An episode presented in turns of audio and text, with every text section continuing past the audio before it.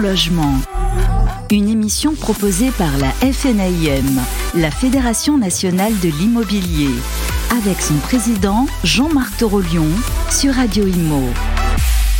Bonjour à toutes et à tous, merci d'être avec nous. Et oui, nous nous retrouvons seulement ici en octobre pour cette tribune. Calendrier chargé pour la tribune Passion Logement. On a beaucoup de choses à vous dire. Euh, vous le savez, la FNIM communique avec vous, puisque c'est le plus gros syndicat de l'immobilier, sur beaucoup d'actualités. Et Dieu sait qu'en ce moment, il y en a pas mal. Voilà, toujours accompagné du président de la FNAIM, Jean-Marc Torolion. Bonjour. Bonjour Sylvain. Merci Jean-Marc d'être avec nous. Euh, alors, vous avez un calendrier extrêmement chargé. Euh, on va y aller directement. Euh, là, cette semaine, il va avoir lieu, va avoir lieu donc l'élection de votre successeur. Euh, il y a trois personnes qui se présentent, hein, faut le rappeler. On, les a d'ailleurs écoutés dans notre Mac de Limo. Il s'agit de François Morlin, de Julien Savelli et de Loïc Quentin. Mais surtout, c'est aussi l'occasion de faire ce qu'on appelle, ce que vous appelez les journées fédérales.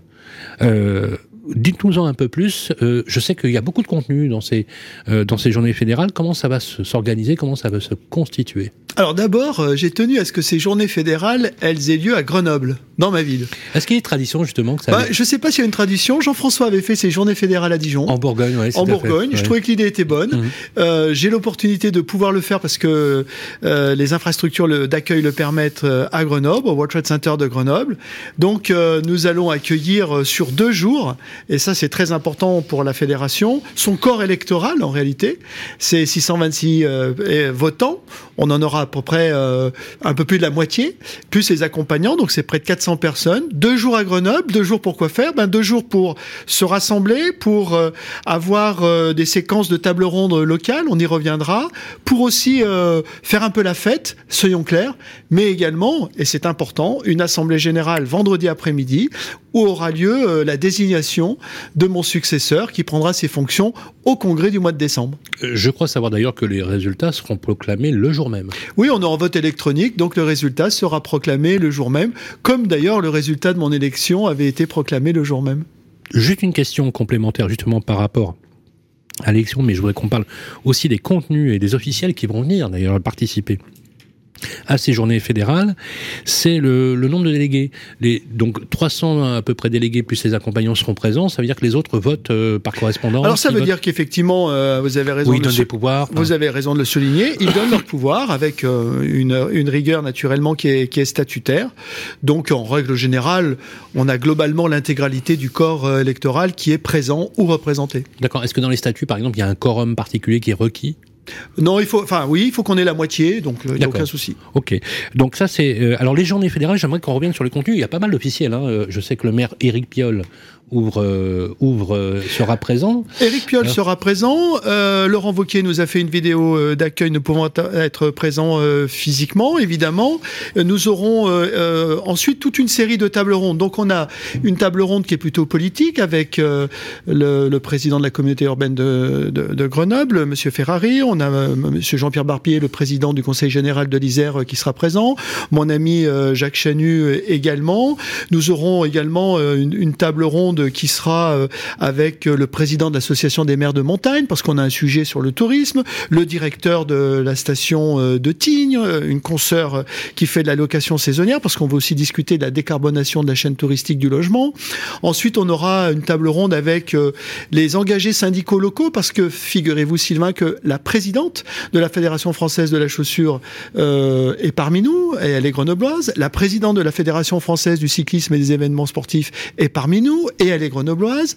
Euh, le vice-président du MEDEF local sera également présent. Donc là, on aura euh, quelque chose un peu sur l'activité syndicale, le, pendant hein, de, de, la fonction euh, que, que j'exerce. Et puis, nous aurons également une, une séquence avec le président du Conseil supérieur de notariat, David Ambrosiano, avec qui je dialoguerai.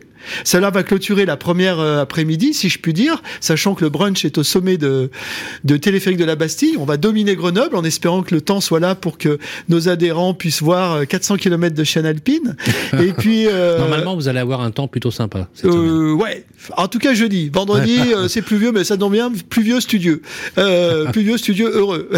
Et le vendredi, justement, on a une séquence avec nos champions locaux. Donc, on aura des champions de ski qui seront présents. On aura des champions dans la recherche, des champions dans avec Grenoble École Management. Voilà. Donc, et ensuite une séquence un petit peu sur le bilan de ce mandat où j'aurai l'occasion de parler du petit fascicule, du petit livre que j'ai dit à cette occasion. Et puis ensuite évidemment, l'après-midi, la séquence euh, élection, qui est une assemblée générale. Le résultat donc sera donné euh, immédiatement à l'issue des votes électroniques. Et le soir, la fête encore. Rassemblement, la fête. On, on, fera la fête jeudi soir à la patinoire de Grenoble avec les brûleurs de loup, nos champions de France de hockey sur glace. Les brûleurs de loup. Voilà. Et on fera la fête sur la patinoire. J'espère qu'on mettra pas le feu à la patinoire. Et, euh, et on fera la fête euh, vendredi soir euh, pour se rassembler. Et je crois qu'il y a une thématique un peu montagnarde super sympa. Donc si j'ai bien compris, euh, les amis, euh, on n'a plus qu'à chausser les patins pour aller à la patinoire de Grenoble. Alors effectivement, actualité aussi très importante, on ne s'est pas vu euh, depuis cet été, il y a beaucoup d'activités, notamment sur euh, le point, j'allais dire politique. Euh, beaucoup, beaucoup de papiers ont été écrits cet été et à la rentrée. On a un peu de mal, faut dire les choses euh, comme elles sont, à décrypter une politique du logement, on va dire euh, volontariste, offensive, et euh, vous n'avez pas ménagé vos efforts, Jean-Marc Torolion, comme vous le faites d'ailleurs depuis cinq ans, avec l'exécutif. premier point, si vous deviez là tout de suite nous donner la température de la relation politique avec le ministère du logement, elle serait plutôt quoi? Tiède, froide, chaude? On en est où? Elle est tiède. Elle est tiède. Euh, vous l'avez dit d'ailleurs très ouvertement. Euh. J'ai rencontré Olivier Klein le 24 août. On a eu l'occasion de se revoir notamment euh, sur, le, sur le plan sobriété. Nous avons, nous avons dialogué ensemble à la REF. vous étiez, Sylvain, également. j'ai rencontré Christophe Béchu. J'ai rencontré la conseillère logement de Matignon et d'Élysée. J'ai rencontré un certain nombre de parlementaires. Mais sur Olivier Klein aujourd'hui, je, je, considère que c'est un ministre qui a un prisme social très fort, tant mieux, mais qui n'a pas pris la dimension de ce qui est aujourd'hui le parc privé locatif dans toute sa composante et dans toute, euh, j'allais dire, ça, dans toute sa problématique. Nous alertons depuis un certain temps sur l'attrition du parc privé locatif, le problème euh, d'un calendrier qui est intenable, que tout le monde considère comme intenable, mais on a l'impression qu'on est un peu, euh, c'est la politique du Titanic, quoi. Hein, voilà, on, y va dans le mur, mais personne ose, ose tourner la barre. Nous avons des solutions pourtant. Hein. On a proposé que le plan pluriel de travaux soit le véritable planificateur de l'indécence énergétique en France dans les copropriétés, le planificateur de la rénovation plutôt énergétique, et qu'on suspende l'indécence à l'exécution de ces travaux. On a proposé un DPE collectif opposable, on a, proposé une réforme du financement euh, des travaux dans la copropriété. Tout le monde nous dit qu'effectivement ces idées sont excellentes, mais enfermées dans un cadre politique contraint, dont personne n'ose sortir de peur d'être taxé finalement euh, de, de, de, de non-écologistes eh bien, euh, on va mettre des centaines de milliers de Français à la rue et des centaines de milliers de Français en difficulté sur euh, la gestion d'un des piliers essentiels du logement, qui est le parc privé locatif. Mais au-delà de cela, au-delà de cela, on met en péril la rénovation énergétique. Je vais vous donner un chiffre. On a, euh, le nombre de, dossiers engagés sur la copropriété avec ma prime rénov. 180. 180 180. C'est une catastrophe. Donc euh, pour 3600 logements. Bon, euh, quand c'est catastrophique, comment vous l'expliquez? Bah, Je l'explique, je l'explique parce que euh, nous avons euh, tardé à avoir les nouveaux outils. Je l'explique parce qu'il y a une inertie propre à la copropriété pour mettre en place tout cela. Je l'explique également parce que le décryptage par nos concitoyens euh, de l'ensemble de ces enjeux va se faire progressivement. Et je l'explique aussi parce que les enjeux financiers sont très importants. Et donc on va on, va dans le mur. Donc moi, j'invite vraiment, euh, j'invite vraiment les parlementaires que nous avons rencontrés. Hein. on en a rencontré un certain nombre, les parlementaires à se saisir de ce sujet, à faire la, cartographie de l'indécence énergétique de leur territoire. Nous, on l'a dressé. On a dressé la cartographie de l'indécence énergétique département par département. C'est pas dans les Bouches du Rhône qu'il y a le plus d'indécence énergétique. C'est en fonction de l'altitude. Euh, mais à Paris, on a une situation qui est. Euh, c'est vrai ce que vous dites, puisque effectivement, là où euh, en Haute-Savoie ou en Savoie, c'est là qu'il y a les, les plus gros soucis. Dans le Massif central, vous allez dans le Est, vous allez dans le Nord, mais Paris, Paris, euh, intrinsèquement, intramuros, 37% des logements sont indécents énergétiquement. Et Île-de-France, le parc privé locatif de l'Île-de-France, plus du quart de ce parc n'est plus luable dans 6 ans. On, on, croit rêver quand on entend. Vous aviez, vous aviez salué, vous aviez salué l'extension de ma prime rénov à de la copropriété, ce que tout le monde a salué d'ailleurs dans une certaine mesure. Mais par, extension, euh, quand je vous écoute Jean-Marc Torion, je me dis, mais est-ce que Olivier Klein, finalement, c'est pas vraiment de sa faute, si on peut dire les choses comme ça, que simplement, il s'est téléguidé par une politique globale, je parle carrément de l'Élysée et du président Macron, et de la première ministre, justement, sur une politique qui est absente au niveau du logement. Ce que j'ai du mal à comprendre, et j'aimerais avoir votre avis sur la question, parce que c'est pas un constat sympa, c'est qu'est-ce qu'on fait du logement des Français? Parce qu'il faut quand même bien loger tous ces Français-là. Et quand on voit aujourd'hui l'impératif du calendrier, parce que d'ailleurs on va parler du sondage que vous avez publié, qui est quand même étonnant, euh, c'est, on se demande comment se fait-il qu'il n'y ait pas plus de prise de conscience de cela. Quand vous avez vu le ministre Klein, est-ce que vous lui avez dit, mais monsieur le ministre, vous savez quoi? On va se retrouver avec des gens qui ont des vrais sujets au niveau du logement. Ah, et que le parc social, contrairement à ce que vous pouvez imaginer, ne répond pas à la demande. D'ailleurs, nous sommes complémentaires de, l'action du parc social locatif. Je lui, ai, je lui ai dit, je lui en ai fait la démonstration. Dans un premier temps, il a plutôt euh, considéré que finalement, si une partie du parc partait à la vente, c'était très bien, avant que je lui explique que c'est pas les locataires qui l'achetaient et puis qui l'achèteraient, mais eux seraient dehors, par contre. Et puis, je lui ai fait remarquer que est-il est-il normal qu'un locataire puisse acheter ce qui est indécent pour ne pas avoir lui-même une obligation de rénovation? Donc, où est l'objectif d'intérêt général de décarbonation dans ce pays? Je, pense qu'il y a une forme d'escroquerie intellectuelle. Donc euh, voilà. Alors évidemment, dans, le, dans la passion de la conviction, dans la passion de la démonstration, on marque des points parce que euh, au fur et à mesure, nos arguments sont difficilement euh, contestables. Mais la vous, traduction, vous avancez des chiffres qui sont imparables. Voilà, la, la traduction politique, elle ne vient pas, et j'allais dire que le problème, lui, va arriver très vite. Parce que euh, euh, on manque de logements locatifs. Quand vous dites le problème, par exemple, est-ce que vous craignez une crise particulière Est-ce que vous craignez que des gens se gilet jaunisent, entre guillemets euh, je, caricature un peu. Oui, mais... je, pense qu'effectivement, on, 62% de la richesse de nos concitoyens, c'est leur bien immobilier. C'est-à-dire que dans, dans, dans, le patrimoine des Français, l'immobilier, c'est 62% de la valeur. 62% de la valeur. On va, on va publier prochainement une analyse. Euh, Donc le patrimoine des Français est composé à 62% d'immobilier. D'immobilier. Donc quand on a ça et, qu'on me dise, euh, c'est pas le premier, euh, c'est peut-être pas les trois premiers déciles qu'on d'immobilier, mais à partir du même du troisième décile, on a déjà de l'immobilier. Donc quand on quand on sait que la richesse des Français c'est l'immobilier, ne méprisons pas cet actif parce que derrière, je pense qu'on méprise les Français. Donc, au regard de cela, oui, vous avez raison. Je pense qu'il y a une perception de l'immobilier par euh, peut-être notre président, par un certain nombre de, gouvernants, qui est une, toujours cette perception de la rente. L'immobilier, c'est pas de la rente. L'immobilier, c'est quand même le toit de nos concitoyens pour pouvoir par ailleurs euh, délivrer euh, une force de travail, par ailleurs élever ses enfants. ce que dit Emmanuel Macron, il il s'en cache pas, comme bien évidemment Matignon emboîte le pas, c'est que c'est pas créateur de valeur.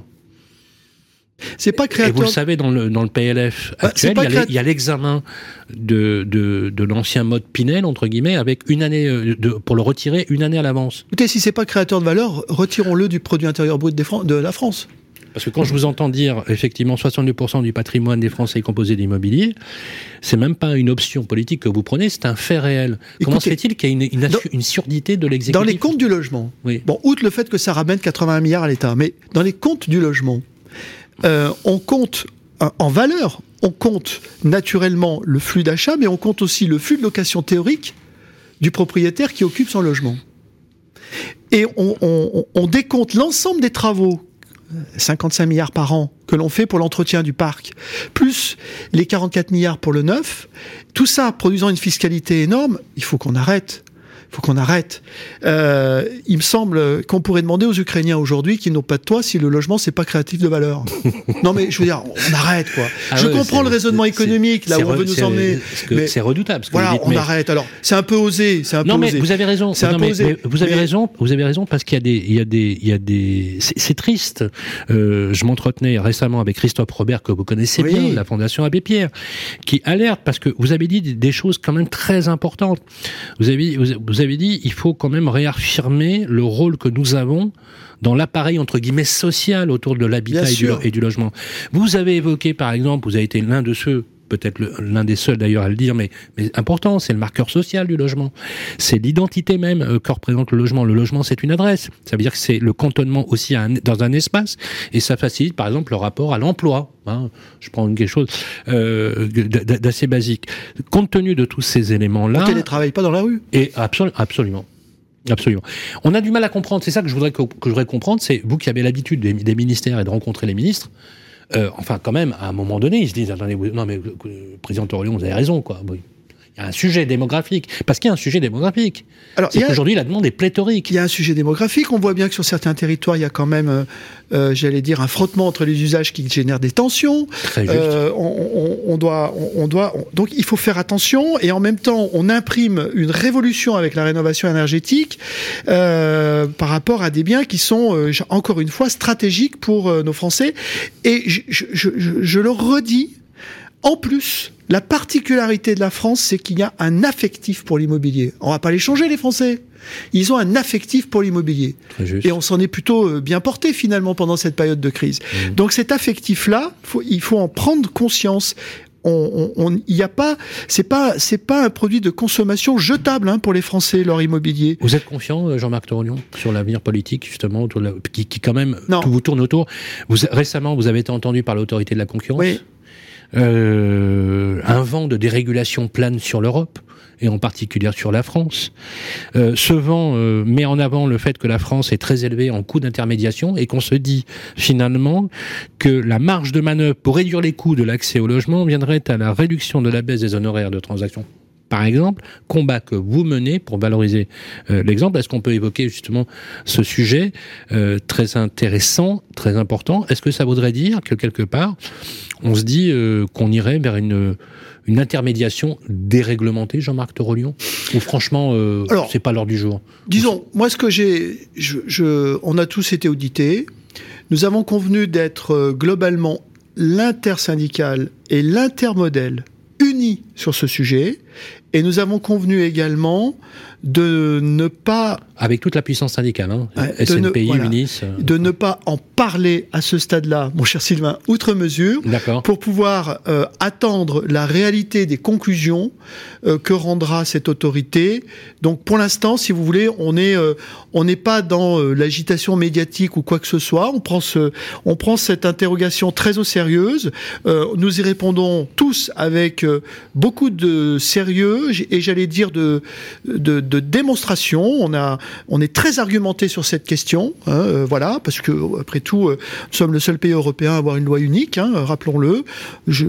On a euh, un indice de satisfaction qui est plutôt excellent de nos services, contrairement à ce que l'on croit en matière de transaction. Donc, voilà, on, on- on a convenu d'être mezzo voce. Vous aurez sans doute des primeurs, Certainement. mais on est mezzo voce. Certainement. Alors euh, justement, euh, on va rester sur le point des justement de la de la remontée des informations. Nous avons publié, c'est public, euh, effectivement, vous l'avez annoncé, euh, en 2023. 2023 sur une étude qui a porté sur des administrateurs de biens représentant un volume important. Je voudrais que vous nous décliniez les chiffres. Vous avez estimé que les propriétaires bailleurs continueraient à louer des biens. On peut on peut le dire illégalement ou pas? Non, Euh, pas illégalement. des biens étiquette G, on est d'accord F et G, alors que précisément, ils seraient impropres à la location ou, ou est-ce que voilà, expliquez-nous un petit peu. Alors, en fait, il y a une punchline qui, a- qui est sortie euh, et ça représente un chiffre de 30% quand même. Pas Vous avez, vous avez, vous avez raison, euh, Sylvain. Nous avons euh, diligenté une enquête auprès de nos administrateurs de biens pour savoir quelle était l'attitude des bailleurs qui sont leurs clients en gestion locative, pour savoir quelle était leur attitude dès lors que leurs biens étaient classés F ou G. 500 nous ont répondu, ça représente 250 000 biens France entière. Énorme. Et donc, sur l'attitude de ces bailleurs, au moment où je vous parle. Donc au moment où je vous parle, rien n'est interdit si ce n'est les G+, enfin les super G, on va appeler ça comme Oui, ça. oui. C'est pas Lusky, hein, euh, on est d'accord. Euh, euh, au 1er janvier 2023. Mais con- considérons les G et F euh, classiques, si je puis dire, euh, ceux qui seront interdits en 2025 et 2028 respectivement. Eh bien, que font les bailleurs C'est ça? Mhm. 30%, comme vous le dites, à l'heure où je vous parle, relou. C'est-à-dire que euh, ne, se mettent pas à la vente, restent dans le système, mais attendent. D'accord. Ils, ont, ils peuvent le faire. Et ils peuvent le faire. D'accord. Ils ont le droit de le faire. Ils n'ont pas le droit d'augmenter le loyer, mais ils peuvent le faire. D'accord. Ok. Ils ont simplement pas le droit de l'augmenter le loyer. Voilà. 30% relou. D'accord. C'est-à-dire 30% réfléchissent. Donc on continue finalement à louer des 32% passoires, des passoires thermiques en fait. 30 en fait. ah, donc on continue de louer des passoires. 32% disent on va rénover. 26% nous disent je vends. Quasiment le même chiffre. 26%, vous imaginez si C'est énorme. un quart du parc privé locatif classé F ou G part à la vente, et en particulier à Paris, en Ile-de-France, je peux vous dire qu'il va y avoir un paquet de locataires qui vont chercher un logement. Et par ailleurs, c'est pas inintéressant, 11% nous disent je fais différemment, rendez-moi ma gestion, et pour certains, je vais sur Airbnb. Voilà. C'est pas une bonne nouvelle ça pour le Et non, logement. parce que si vous avez, vous avez 11% du parc qui dit bah, je fais comme je veux ou je vais sur Airbnb, euh, c'est 160 000 logements. C'est deux années de production de logements sociaux Ouais. qui sont retirés du, de la loi de 89 pour aller sur le meublé. Mais c'est les 26% aussi qui sont inquiétants. Parce que n'a- n'allons pas croire que c'est les locataires qui vont les acheter, ils n'en auront pas les moyens. Ils vont peut-être être achetés pour être occupés par des propriétaires qui l'occuperont. Mais le- paradoxe français finalement, c'est qu'on peut occuper un logement indécent, mais on peut pas le louer. C'est intér- c'est intéressant ce que vous dites. J'allais y venir. Les propriétaires occupants, eux, on s'en fout. Parce Ah que oui. finalement, qu'ils soient dans des. Ouais.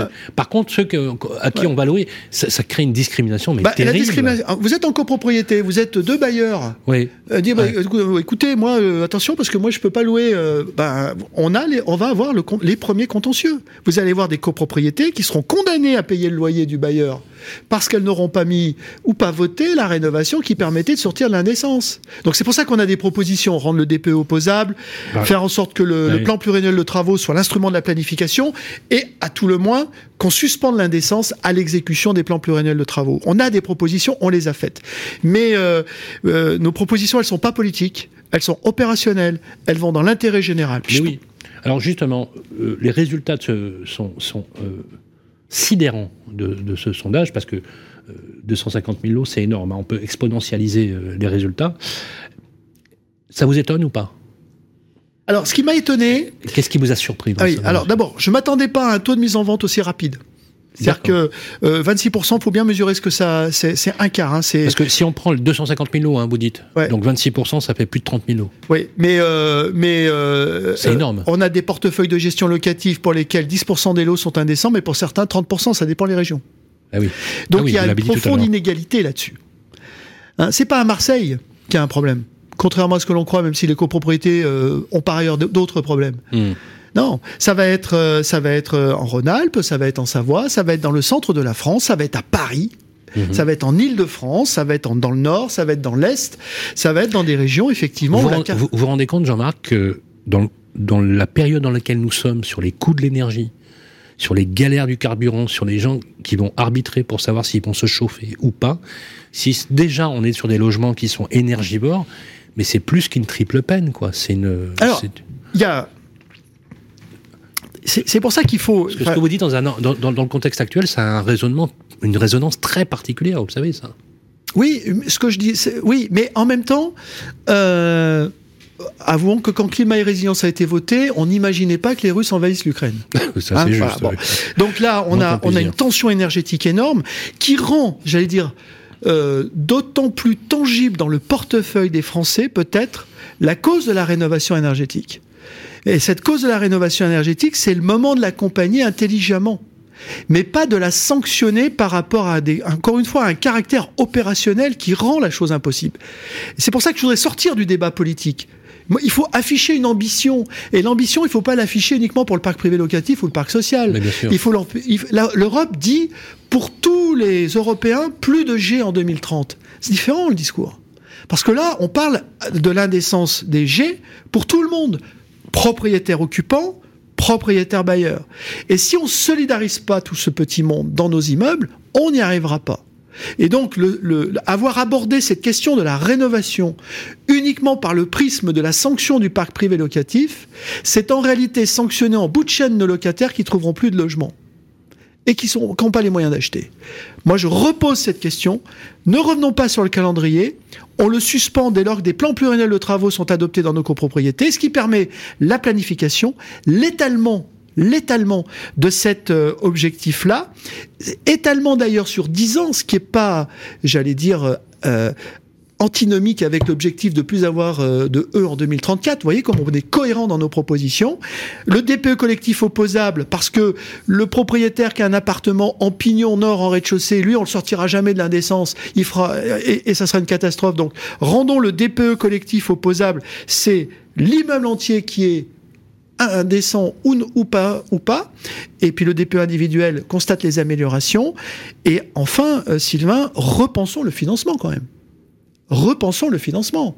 Parce que le financement, c'est quoi? C'est les fonds travaux, c'est des C2E, et puis ça va être l'emprunt. Pour moi, l'État doit garantir un certain nombre de prêts à la copropriété, étalés sur des durées longues. Il faut qu'une partie des fonds travaux qui sont sur des supports particuliers ne financent pas le logement social parce qu'on est sur des livrets A, mais, finance le parc privé prenez, Prenons un exemple. Prenons un exemple. Quand vous dites euh, des durées longues, euh, on prend le, la, la, Caisse des dépôts. Hein, la Caisse des dépôts pourrait, par exemple, être le bailleur de fonds de ce projet euh, d'envergure. Mais par exemple, est-ce que ça veut dire, Jean-Marc Torillon, qu'on pourrait imaginer un prêt sur 30 ans 40 ans, voire plus. C'est tout à fait ça. C'est-à-dire que ce que je crois, c'est que l'immobilier, c'est le temps long. Si demain vous avez 3, 4, 5, 6 milliards d'euros de Donc le nouveau copropriétaire pourrait avoir, dans le rachat du bien, hériterait aussi du. si, eh si, vous avez 6 milliards. solde. Si vous avez 6 milliards d'euros, enfin plusieurs milliards d'euros de fonds travaux déposés à la Caisse des dépôts et consignations, qui sont la contrepartie de prêts bonifiés sur du temps long. Qu'est-ce que ça veut dire pour une copropriété de 30 lots d'avoir 300 000 euros à rembourser sur 30 euh, ans? Vous voulez, mutualiser les fonds de travaux, en fait. Mais on y a réfléchi avec l'UNIS. Mutualiser. Ces fonds travaux, ces fonds Parce que le fonds travaux, il n'est pas élevé. Combien, combien, à combien il est évalué le fonds travaux Les fonds travaux, au moment où on a dit. C'est 5% euh, Alors, 5%, attention, c'est pas 5% du budget prévisionnel. Oui. C'était 800 millions d'euros au moment où on discutait de la réforme de la copropriété estimée par la DHUP. OK. Les nouveaux fonds travaux, ça sera 2,5% minimum des plans d'investissement votés. C'est plus la même assiette. Non, c'est plus la même assiette. Et il y a une intelligence dans l'approche. Et donc, ça, et en, volume, ça représenterait quoi eh vous, ben, avez, vous, avez, des chiffres je ne sais pas, mais rien que si vous regardez la rénovation énergétique dans les copropriétés, il y en a au moins pour 80 euh, ou 100 milliards. Si on en met 30% euh, de côté, euh, vous voyez le truc. Et sans endetter, parce qu'il faut envoyer un signal aux, copropriétaires pour envoyer le signal au copropriétaire sur des durées aussi longues, est-ce que ça impacte le, niveau d'endettement du copropriétaire lui-même? Non, l'objectif est d'endetter la copropriété, mais pas le copropriétaire. Mais par, par conséquent, les propriétaires, copropriétaires s'endettent aussi Non, on sort de ce raisonnement-là. Quand vous avez une société qui est endettée, mon cher Sylvain, oui. c'est pas vous à titre personnel qui êtes endetté. Oui, mais j'en fais partie. Non, vous n'êtes pas endetté à titre personnel. Non. Ça ne vous empêche pas d'emprunter. C'est clair. Hein? Donc l'idée, c'est que la copropriété, sujet de droit, personne morale qui détient un patrimoine qu'elle peut hypothéquer. Elle peut effectivement hypothéquer les logements en contrepartie du prêt. Avec l'accord des copropriétaires. Ah tout ça est dans l'accord des copropriétaires. Mais si vous leur prêtez 200 000 sur 30 ans, c'est quand même pas la même chose de rembourser 15 000 euros par an que de rembourser, euh, que de sortir d'un seul coup de sa poche. Oui, mais bien sûr. Vous voyez Et donc, c'est vachement intéressant. Comme et, étaler si on en fait une cause d'intérêt général, étaler dans le temps, garanti par l'État, contrebalancé par les fonds travaux, est-ce qu'on peut pas avoir un peu d'engineering là? Mais c'est limite un coût hein? quasiment nul pour l'État, à part le fait de cautionner ah non, mais y a et, pas de, et, de préparer. Est-ce qu'on vous a entendu là-dessus? C'est plutôt ingénieux, non? Oui, mais euh, si vous voulez, on, a du mal là à sortir euh, d'une pesanteur politique qui fasse qu'on prenne de la hauteur par rapport à un enjeu transversal d'intérêt général. Donc c'est peut-être pas moi qui le verrai. Moi, je pousse les idées. Euh... Alors, vous l'avez compris, les amis, c'est un sujet évidemment passionnant parce que c'est le sujet quand même du siècle, il hein, faut quand même le marquer. Et donc, c'est important qu'on prenne le temps aujourd'hui, justement, on a même explosé les compteurs, mais quand même, je voudrais qu'on passe les deux dernières minutes, si vous voulez bien, à euh, évoquer le congrès Alors, congrès symbolique pour vous, enfin, il y a deux choses qui sont symboliques. Il y a effectivement cette semaine avec les élections de euh, votre successeur, hein, je rappelle qu'ils sont trois, euh, je vous redonne les noms, c'est Loïc Quentin, euh, Julien Savelli et François Morlin. tous trois d'ailleurs ont appartenu à votre bureau exécutif, hein, me semble-t-il, et aussi ce congrès qui est votre dernier congrès. Euh, il a lieu le 5 et le 6 novembre, euh, 6 décembre, pardon, au Carousel du Louvre. Voilà. Le thème, le thème de l'année, c'est, euh, rappelez-moi le thème de l'année de, de ah, le thème de l'année, Sylvain, c'est l'engagement. C'est l'engagement. L'engagement, pourquoi? Dans une période d'incertitude où les gens ont besoin de se fédérer? Bah, D'abord, l'engagement parce que... Parce qu'il y a une vision holistique hein, quand vous dites engagement. L'engagement parce que je pense que j'ai été un, un président engagé. Je laisse une fédération engagée et je pense que mon successeur et son équipe devront être terriblement engagés. Vous avez raison. Et l'engagement, pourquoi aussi? Parce que bah, nos enjeux internationaux et nos enjeux économiques locaux, euh, enfin nationaux, sont quand même euh, euh, terriblement dérangeants. Il va falloir être solide. Donc engagement pour la planète, engagement pour le logement, engagement pour nos entrepreneurs et nos adhérents. Voilà, engagement pour la fédération. Merci beaucoup Jean-Marc Torolion.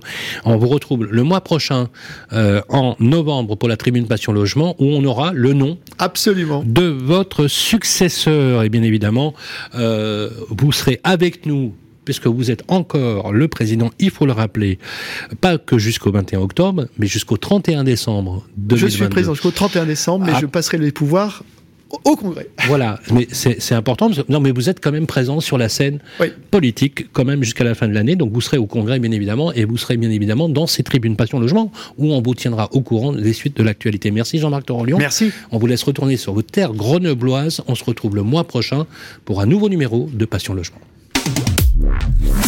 Passion Logement une émission à réécouter et télécharger sur le site et l'appli radio.imo et sur toutes les plateformes de streaming.